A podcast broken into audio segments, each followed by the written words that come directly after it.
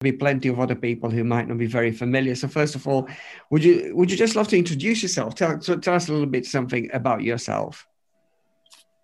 Uh, I can tell you a little for the first two questions, and then my main is the, the third question.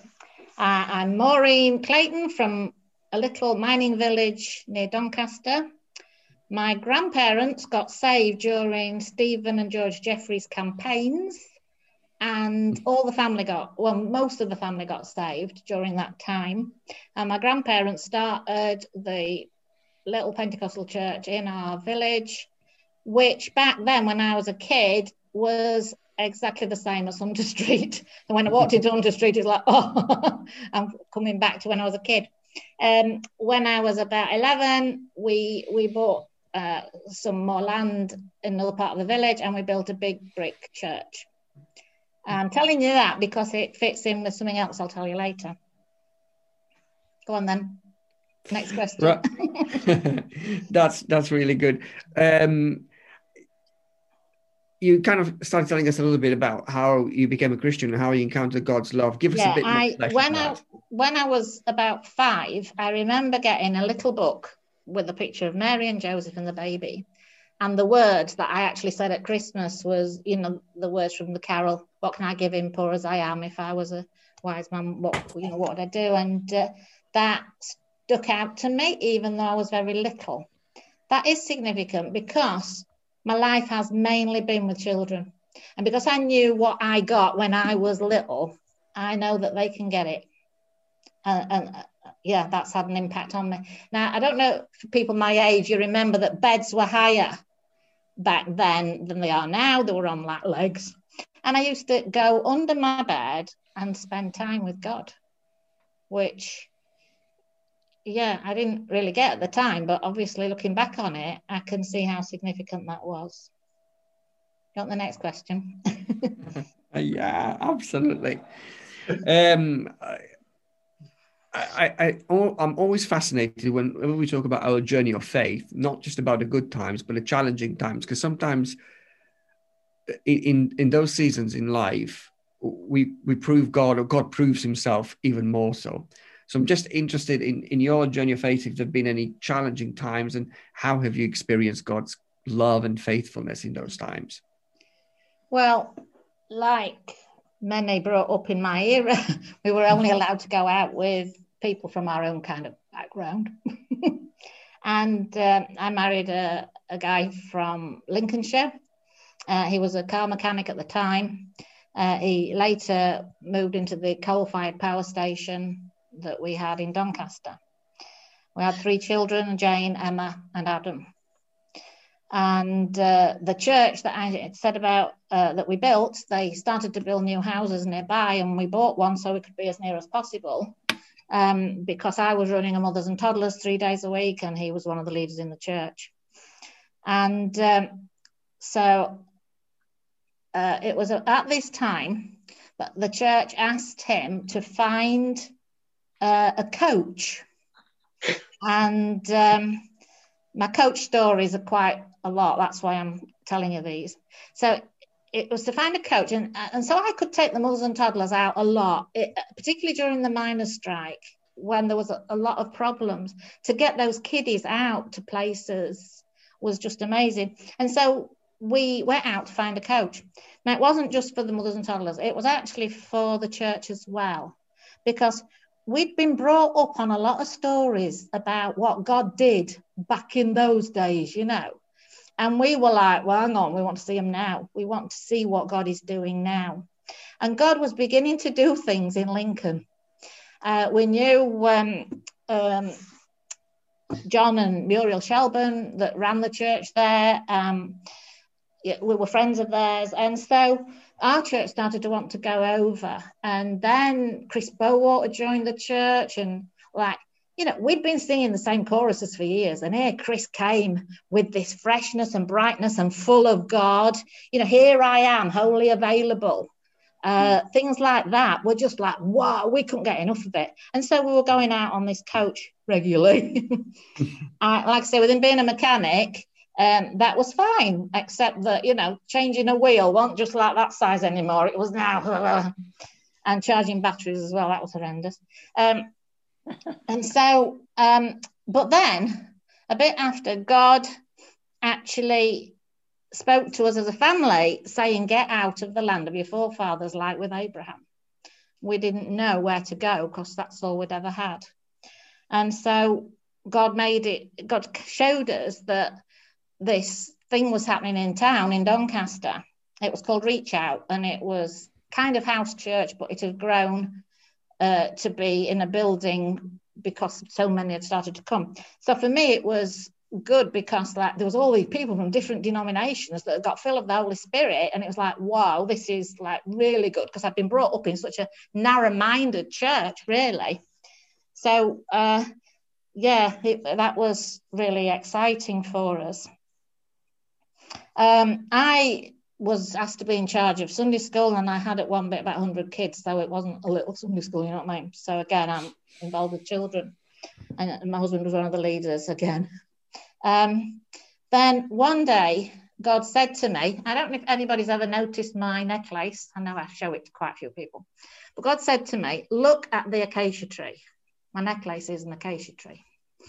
Um, I didn't know what it meant. We didn't have Google in those days. And I ended up going down to Columba Park, walking around looking at trees like an idiot. Um, didn't know what it meant at all. Found that the Ark of the Covenant was made of that wood, but that didn't mean anything either. And my pastor at the time just said, One day you will know. And yeah, one day I did. If I forget to tell you that bit, ask me about it. um, and back then, uh, Eastern Europe was starting to open up my husband started to um, take uh, things out to Romania and um, Latvia, places like that. But we'd got friends in a, that had a church in Yugoslavia. And obviously, Sasha, our friend, was a Serb. He was at Bible college in Croatia and they were told to kill each other basically. Well, obviously, Sasha didn't want to do that. So these young men went and hid in the hills, in the mountains, and they sent a message to my husband, please come and help. Um, and so um, I'd actually, I'd got like a dining room that I could dismantle my table to make more room. And I used to fill the house with all this stuff that I was collecting that would go out to Eastern Europe. And then uh, we were quite near Bawtry Hall. So Bawtry Hall actually offered me a couple of big rooms there. And so um, we, uh, where I'm up to, we, we, were, we were going out to um, Yugoslavia, but because it was a fighting place, they wouldn't allow us to rent, hire the lorries that we'd used. So my, uh, we've got all this stuff to go. My husband was upstairs praying. He came running down and he said, I've just got to go to work. He went into work and outside the old power station was an old coach. like I say, coaches run through my life. Uh, there was this old coach and it hadn't been anywhere for a few years. I think it belonged to the um, first aid team and they hadn't been doing much with it. And so, again, the batteries were flat, everything that to get them going. And um, and so the the power station actually offered it to him for free because of what he wanted to do with it.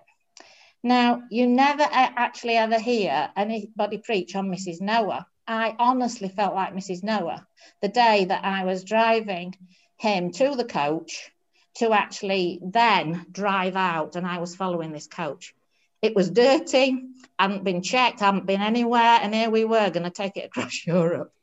I mean, anybody would think we were stupid, but we were just doing what God was telling us because we'd kind of learned a bit by this point. and um, uh, we did manage to get it checked mechanically, but we managed to get the seats out and we filled it with all the aids that we'd got. And uh, we, my husband would only let men go because of it being a war zone at the time. And so that that went out there. And uh, so it was when they were there that the, the our friends in that church there told us about this church in Kiev that wanted help. So when we got back from that trip, we started praying at our house over the next trip who was going to go to Kiev. Now we didn't even have a map. We tried to get a map, but nobody had maps back then. We'd got like, you know, an atlas. So we had to go on that. But as we prayed, um, God told us not to go, if you look at your map, not to go the straight route through Poland.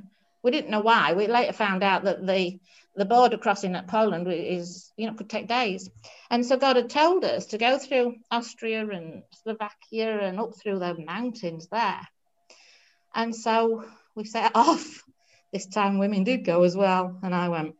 Um, and it was just amazing the the route that God took us, that totally relying on God for everything. When we got to that border point, uh, we met this man there, and he told us, he said, "Don't drive in the dark. You know the potholes are like awful." We didn't know any of that, and also we were told that we got to buy the those vouchers there for fuel and all that stuff that we had no idea. You know, this guy just was telling us everything we needed. Um, so that was an amazing trip. God was just so amazing. When we got into Kiev, it was a Sunday about six o'clock time, and we we pulled up outside this railway station, and it was packed. People were everywhere, and we had no idea where the church was. I mean, it was before Google days and all that, you know.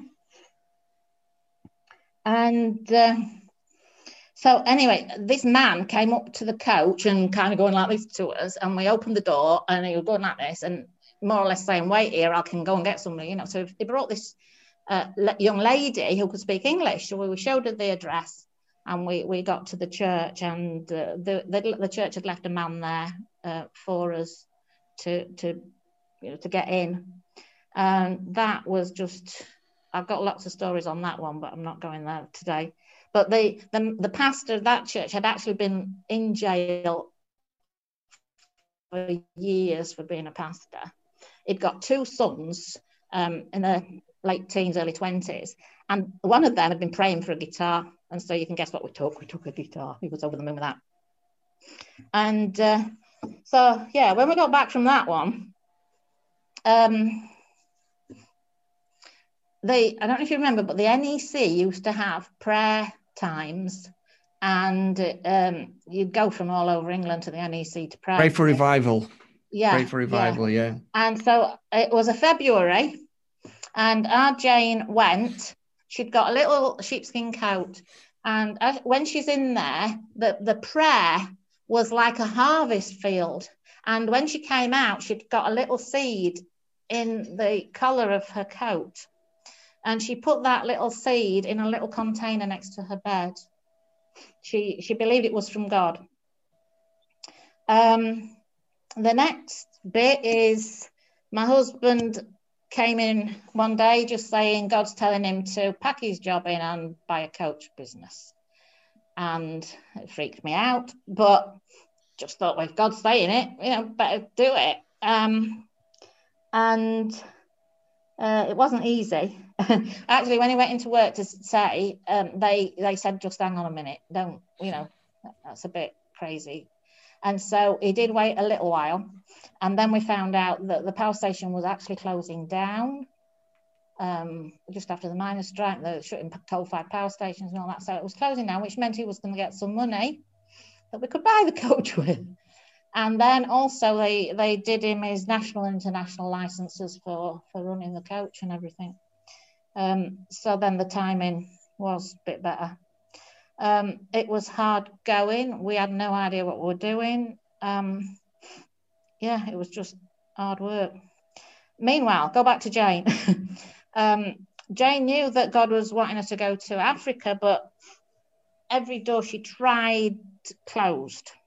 Now, my other daughter, Emma, she was at Bible college at this time, and a load of the students from the college was always around at our house. And so this young man called Masai, um, he wasn't a Masai, but his name was Masai, he said to Jane, come to Mombasa. And at that, every door opened. Um, so in 1996, she was in her early 20s and she went out to Mombasa and taking her seed with her. And she planted that seed um, out there.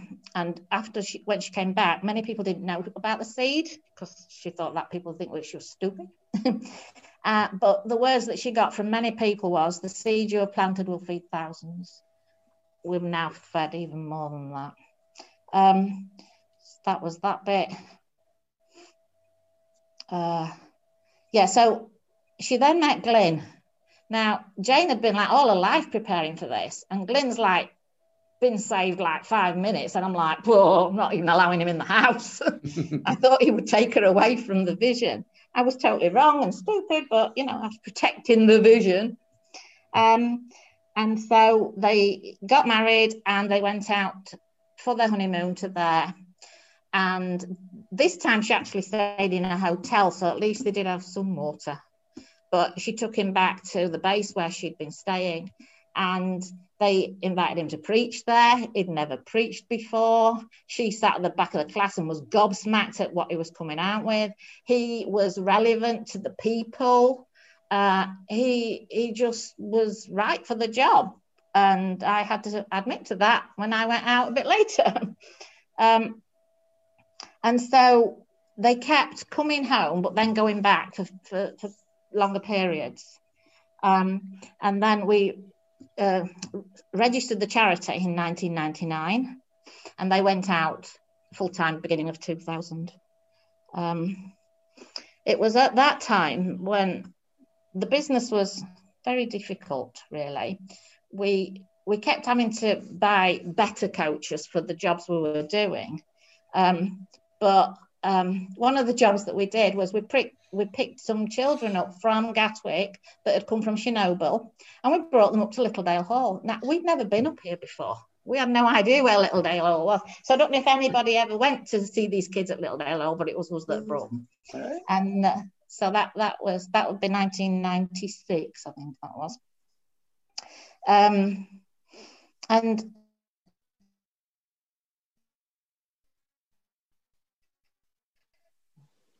Yeah, another thing I'd felt like a, a thud in my stomach, and I remember bending over, and God said to me, "Do you want to stay in the wilderness where you're seeing miracles every day, or do you want the promised land?" And I said to God, "I want the promised land." God said, "It'll cost you." Mm-hmm. I said, "Okay." I never knew what that cost would have would to be. Uh, like I say, the the business we had no idea what we were doing. We've been running it now for a few years, but and we did Christian holidays. We picked a choir up from America, the, uh, from the airport, and we went around churches with them. Uh, but you know what? Keeping them coaches on the road was so difficult. Um, we did abroad, we did Scotland, we did uh, all kinds of stuff. But every penny that we made went back on new tires and new this and new that uh, we never made the money I think that we thought we'd make to get out to do A trips, you know, that never happened. And it was very difficult. And in 2002, we'd come in from, from one of the trips and we always sat together and prayed. And what had happened was one coach had needed a new windscreen and it was huge, really huge. I mean, cost thousands the other coach, uh, some kids had got into the where I'd locked the door for the toilet. Some kids had got in and back knocked that window out onto the A1 one day. and I, am like, there's something wrong. And I said to him, is there something wrong? Like, like ACAN at AI, is there something wrong that we're not seeing God's protection that we've seen over the years? And he said, no, everything was fine. Well, it wasn't. He had met a woman on one of the trips that I'd not gone on and I didn't know. And at that, I just wanted out. I couldn't continue anymore. I cried out to God and I just said, You've got to be the God that I've worshipped all my life. Because if he wasn't, he wasn't God, was he? You know, he'd taken care of me up to now. And then this had all like, whew, it was tough. Um, Jane and Glyn, I mean, everybody had looked up to him, not just the family, people in the church. It, it affected a lot of people. And uh, Jane and Glyn came home for that Christmas and said that I should go back with them, um, thinking I was going back for me. Uh, and so we booked it on the last day of that year. And on the 1st of January 2003, my dad died. But I was with my dad, and we felt that it was okay to still go, that we, we would miss the funeral, but it was still okay. That again was God doing a miraculous thing to get us to know that actually. And so um, so I flew out thinking that I was going out there to, you know, get over my problems. Um, oh, by the way, I, I, was losing the house to pay for the business and the husband as well. So everything that was going at that point. Um, and um, what was most precious to me, because I think that was one of Chris's questions months ago on something, what's the most precious thing you've got? And actually, the most precious thing I had at the time was my books that I'd written the words in that God had given me. Um, so I could really answer that one. Um,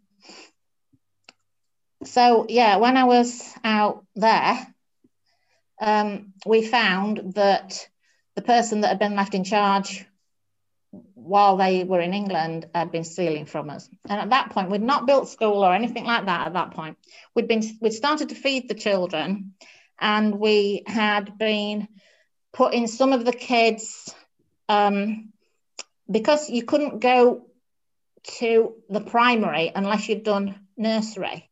And so we were hiring places and getting these kids like 12 13 year of old who've never been to nursery never been to school and we were doing nursery with this kind of kid. And so um, that was where we were at at that time. And uh, but this guy that we thought we could trust obviously was stealing from us. And so god just like you know it was obvious that's what god wanted me for. Like i had to be there um, to let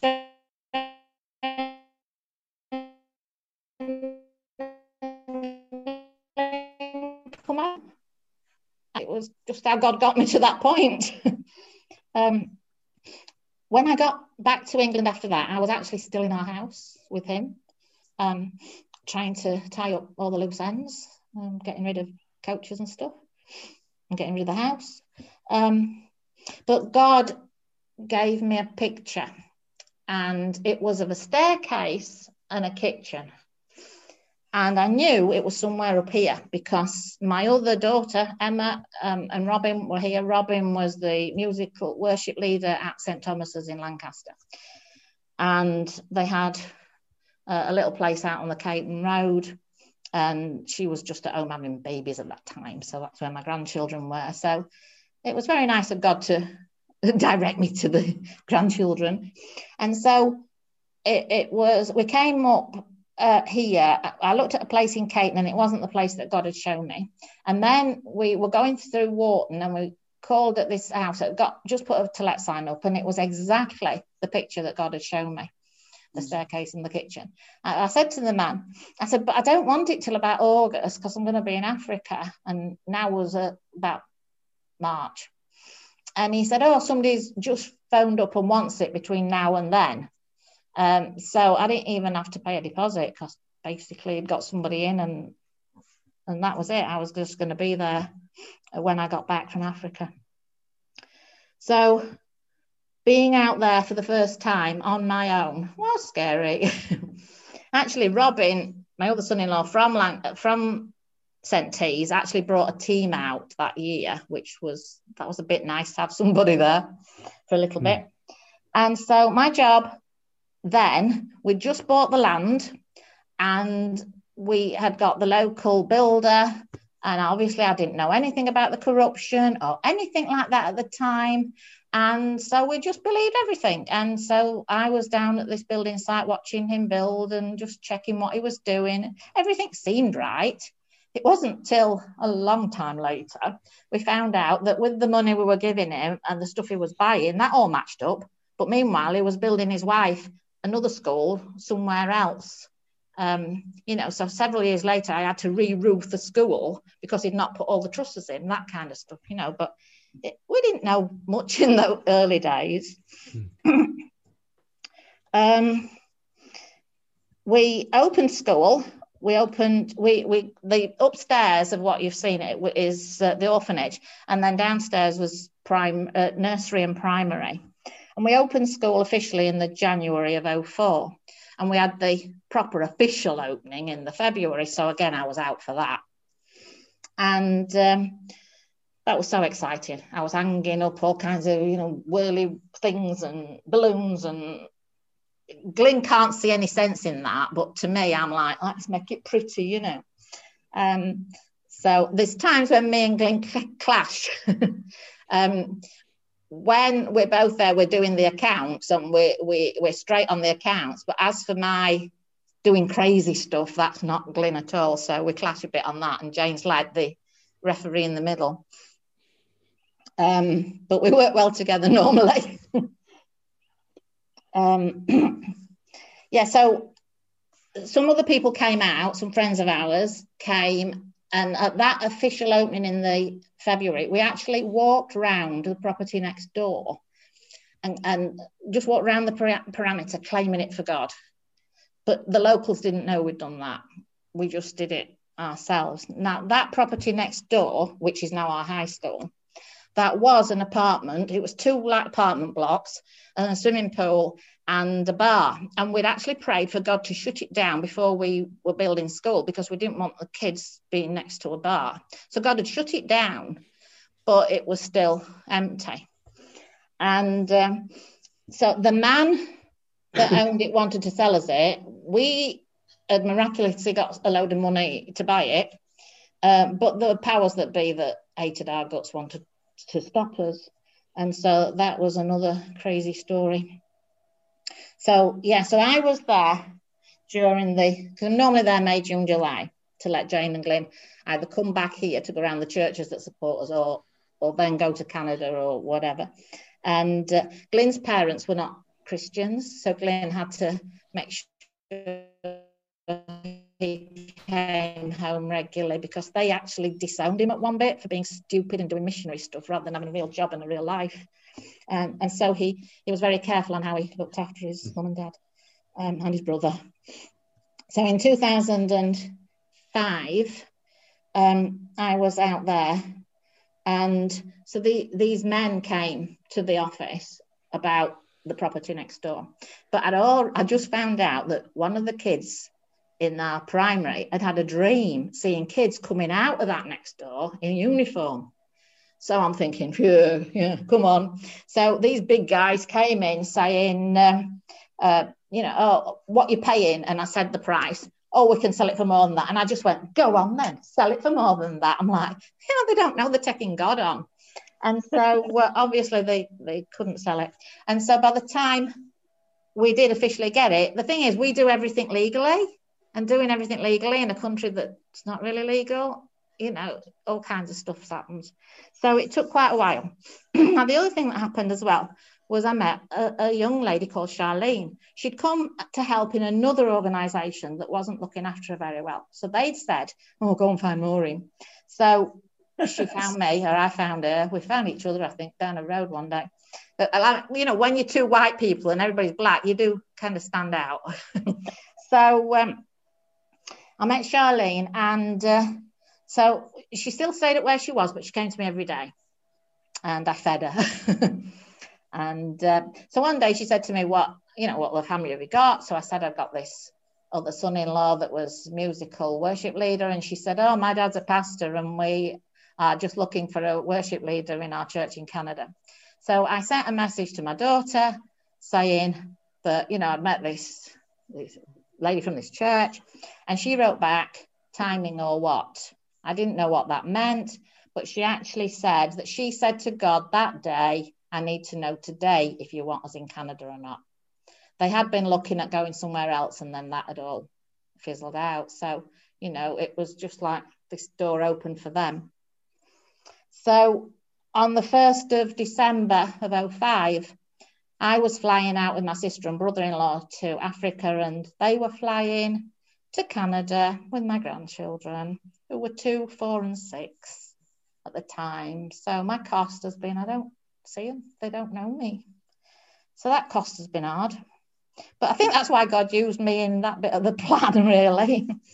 Um, and then, so again, my sister and brother in law coming out with me, which was brilliant. Um, I was flying out beginning of December, and our academic year goes from the beginning of January. And so I better hurry up, haven't I? Keep going. Um, so basically, um, I'd got one month to turn this building into a high school. It was so exciting all I knew was that we needed like laboratory equipment and all this kind of stuff. And I didn't know where on earth we were going to get it from. And you couldn't write a check, everything was in cash, and you didn't know, you couldn't trust anybody. And it was just absolutely manic. But I managed to find some laboratory desks and chairs and stuff. And then one of the teachers came in one day and said, "Oh, I don't know where we're going to get uh, laboratory, you know, bit the you know, pipettes and all that, whatever they're called.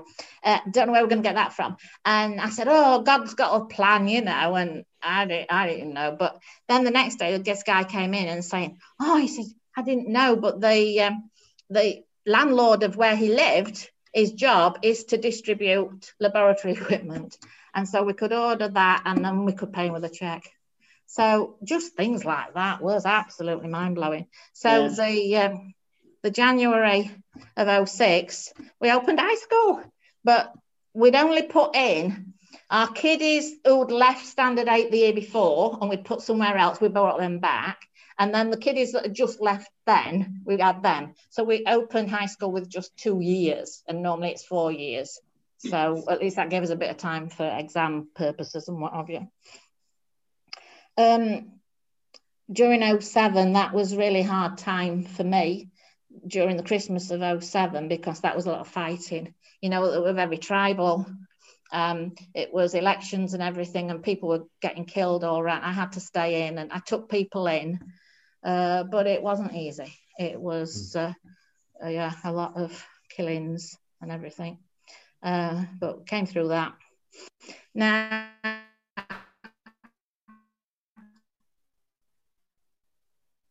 plot three and then plot four, we realised how good God had been to us in the first lot of plots, in the fact that the first plots had got walls around them. The next lots hadn't.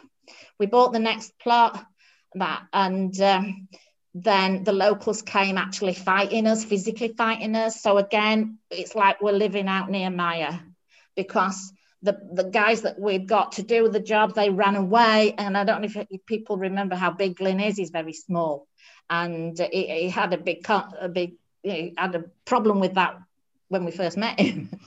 but here God is using him to go up against these big black guys, going like, "Give me my stuff back," you know. And so it literally was living Nehemiah at that time. But we got that plot. We built more classrooms for high school.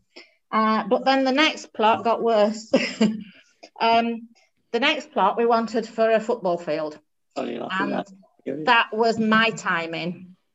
And uh, so because it took longer to, you know, to get all the legal stuff done, the bad guys had come in again, cut that up or divided it up into four sections and just sold it off. But well, like, you know, but it's legally ours. So I had to go and play the innocent little old white lady. And I had to go to the DO and I had to say, you know, but if you know who these thugs are that are doing it, then can't you do something about it? Well, the fact is, he was in. Oh, I shouldn't be saying this. It's, he was in with the thugs, basically. I'm careful oh. what I say. Um, and so I had to fight the DO, then the DC, and then we went into another guy who kept us waiting for a whole day. And then eventually they had to agree that our paperwork was legal.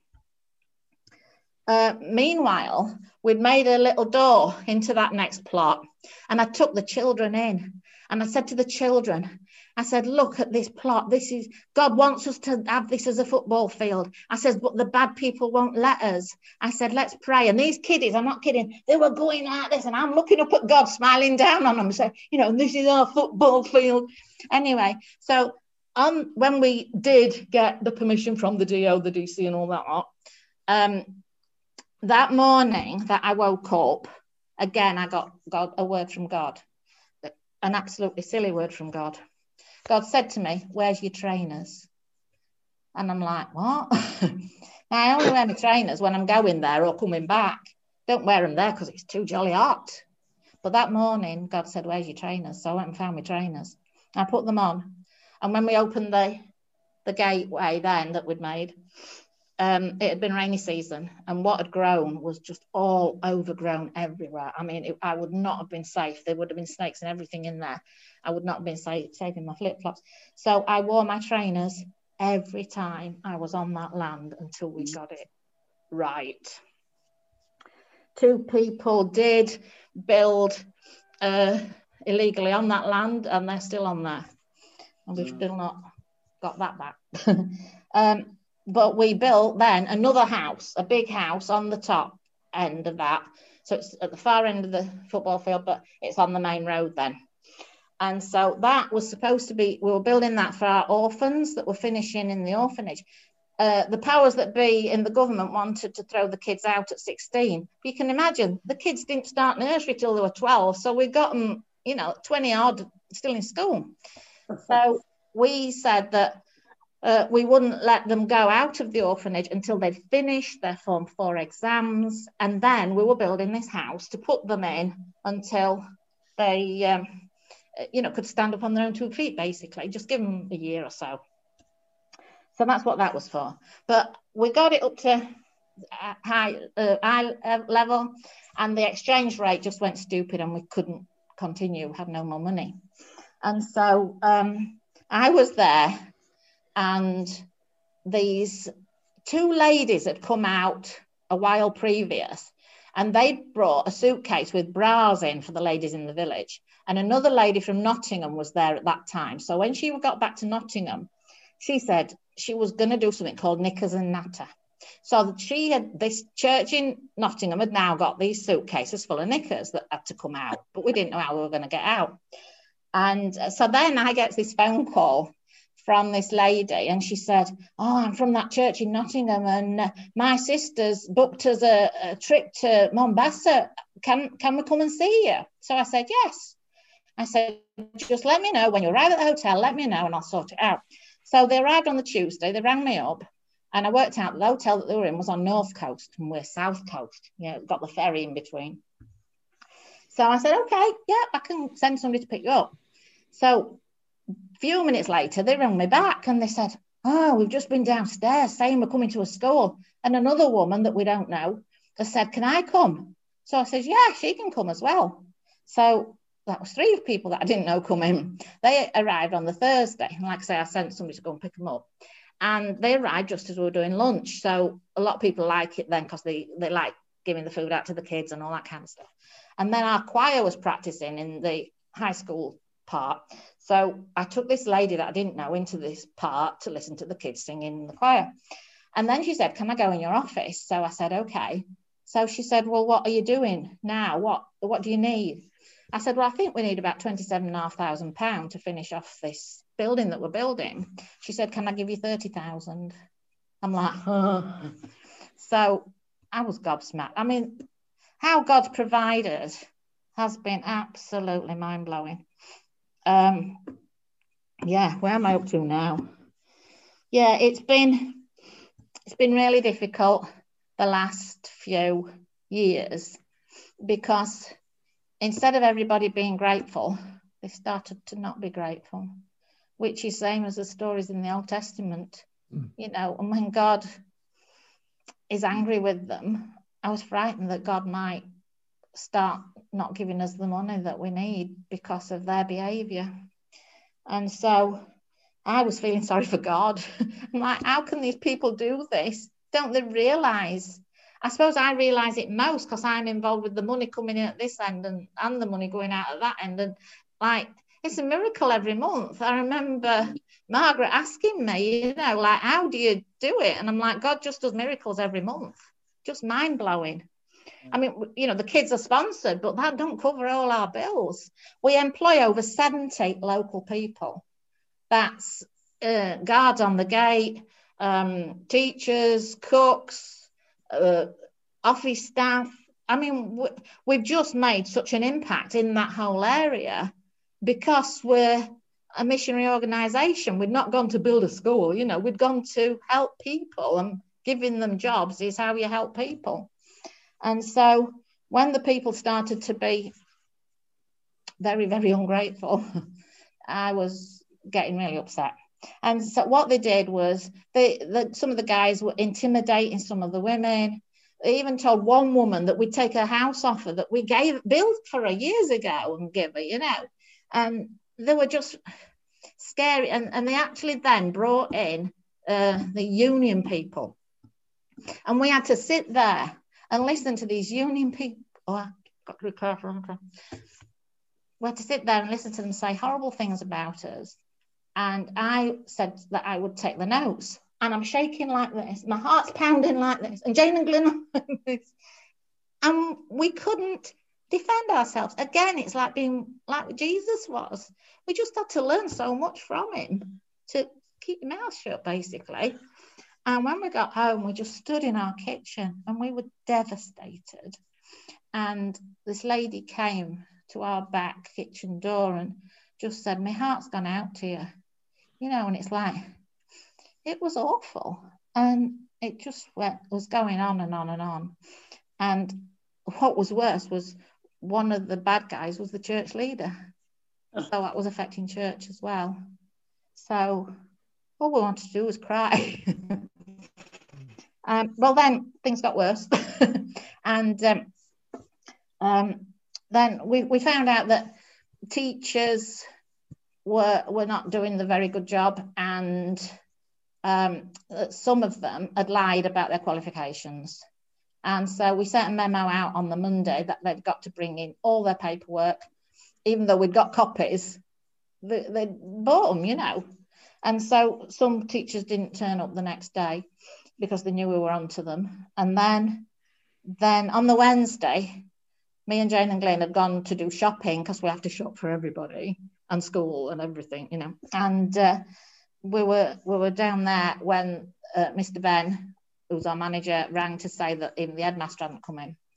And uh, so we we kind of just said to God, we'd either got to pack in, give the school to the government, or God had got to do a miracle. Mm.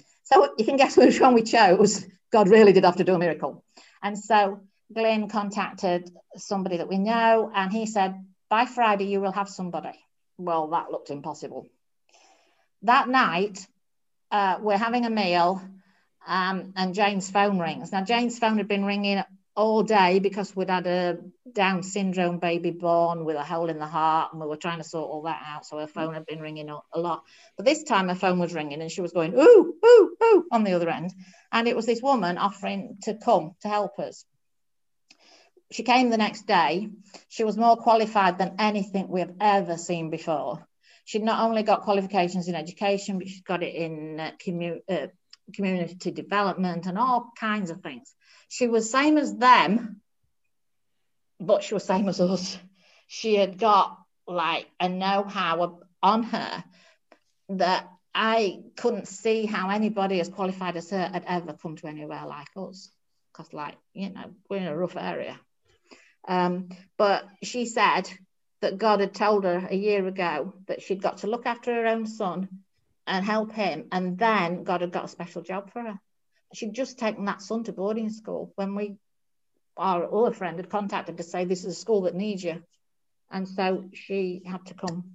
So she is absolutely brilliant.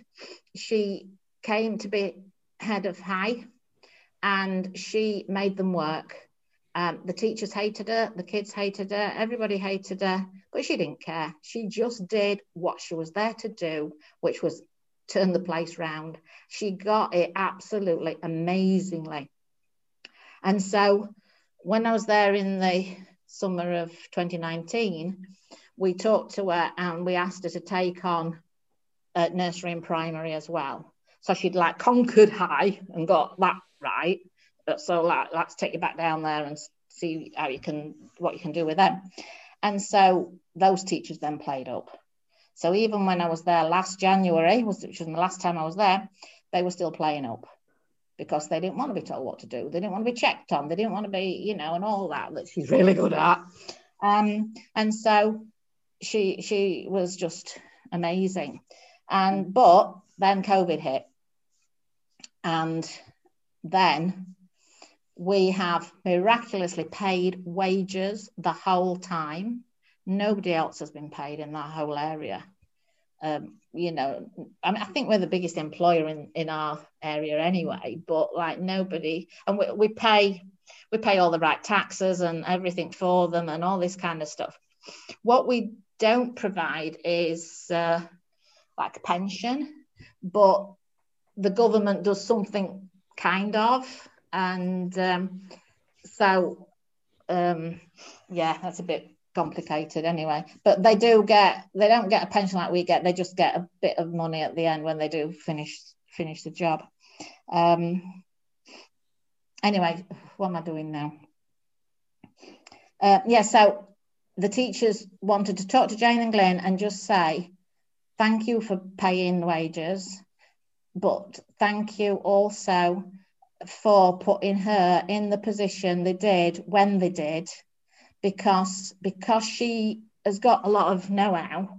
She knew how to motivate the teachers to get work out on phones to the people. Um, and if people didn't have a phone, the, a neighbour would have one and all this kind of stuff. So we've actually been still trying to teach kids during the COVID time. So everything's kind of come right in the end. mm. um, so yeah, except that I'm not there. I'm here. um, another thing that kind of did happen was I was worried about Janie's um, passport. It was running out. Um, you know, the, your 10 year passport was running out and they couldn't get back. So they sent it with some organisation, some, what you call them, that travel people. Um, oh, I forgot what it's called. So anyhow, they managed to send it and, and then it came here and then the old one came and then I managed to get into Lancaster and get it sent back. And so she has physically got it. So she's got to get her stamps put in, a, work permit and thing put in the new passport. But yeah, in all that, Glyn's mum's died.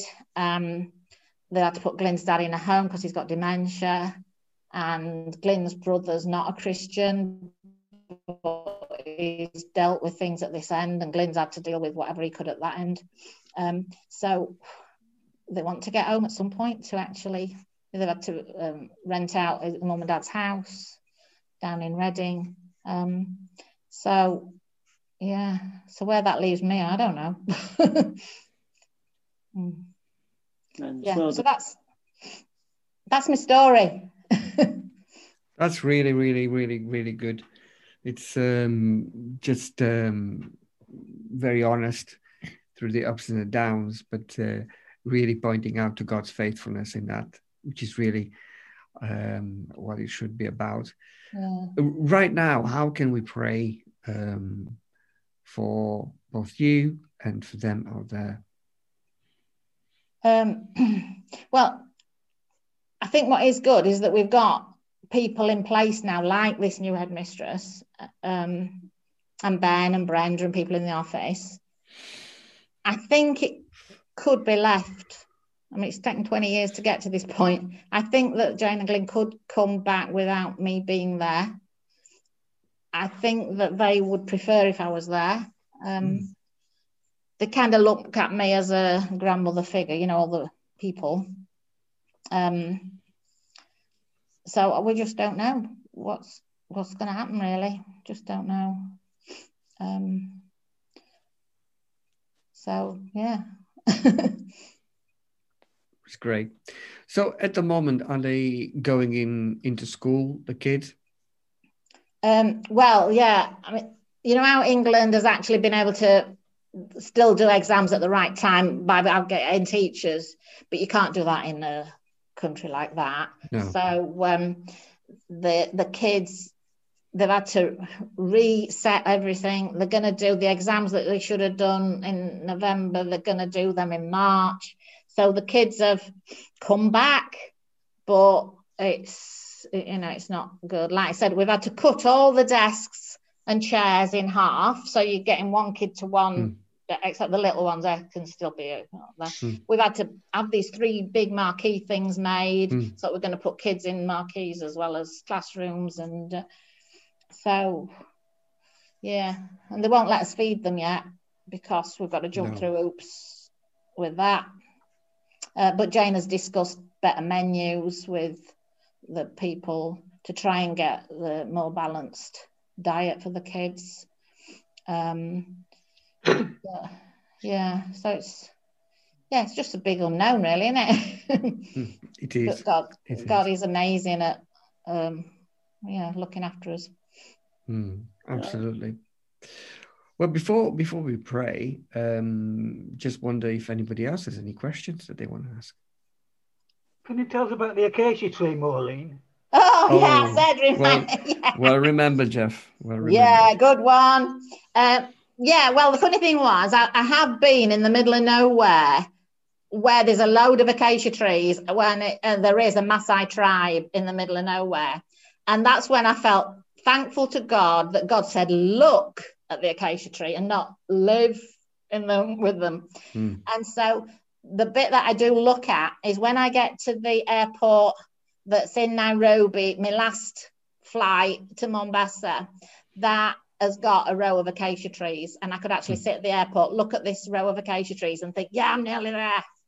So hmm. uh, the word look was important as well as the acacia tree. Mm-hmm. Yeah. Definitely. Well, remember, Jeff. Mm. Any other questions?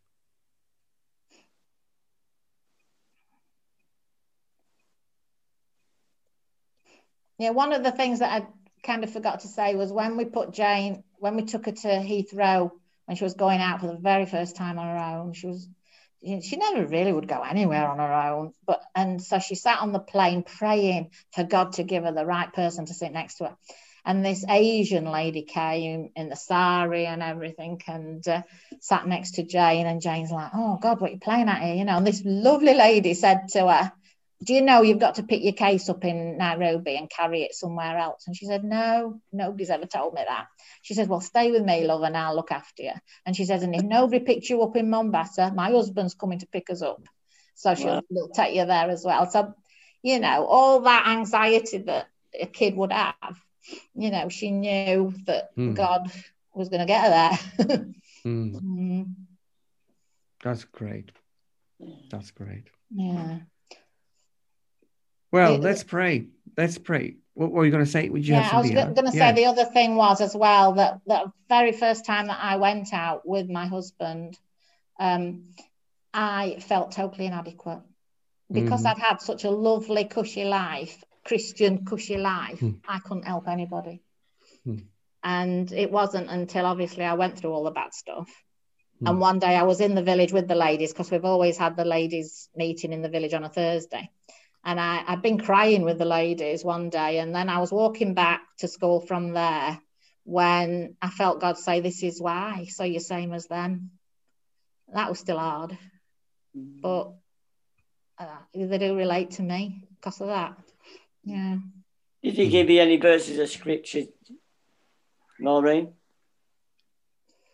Uh, I can't remember.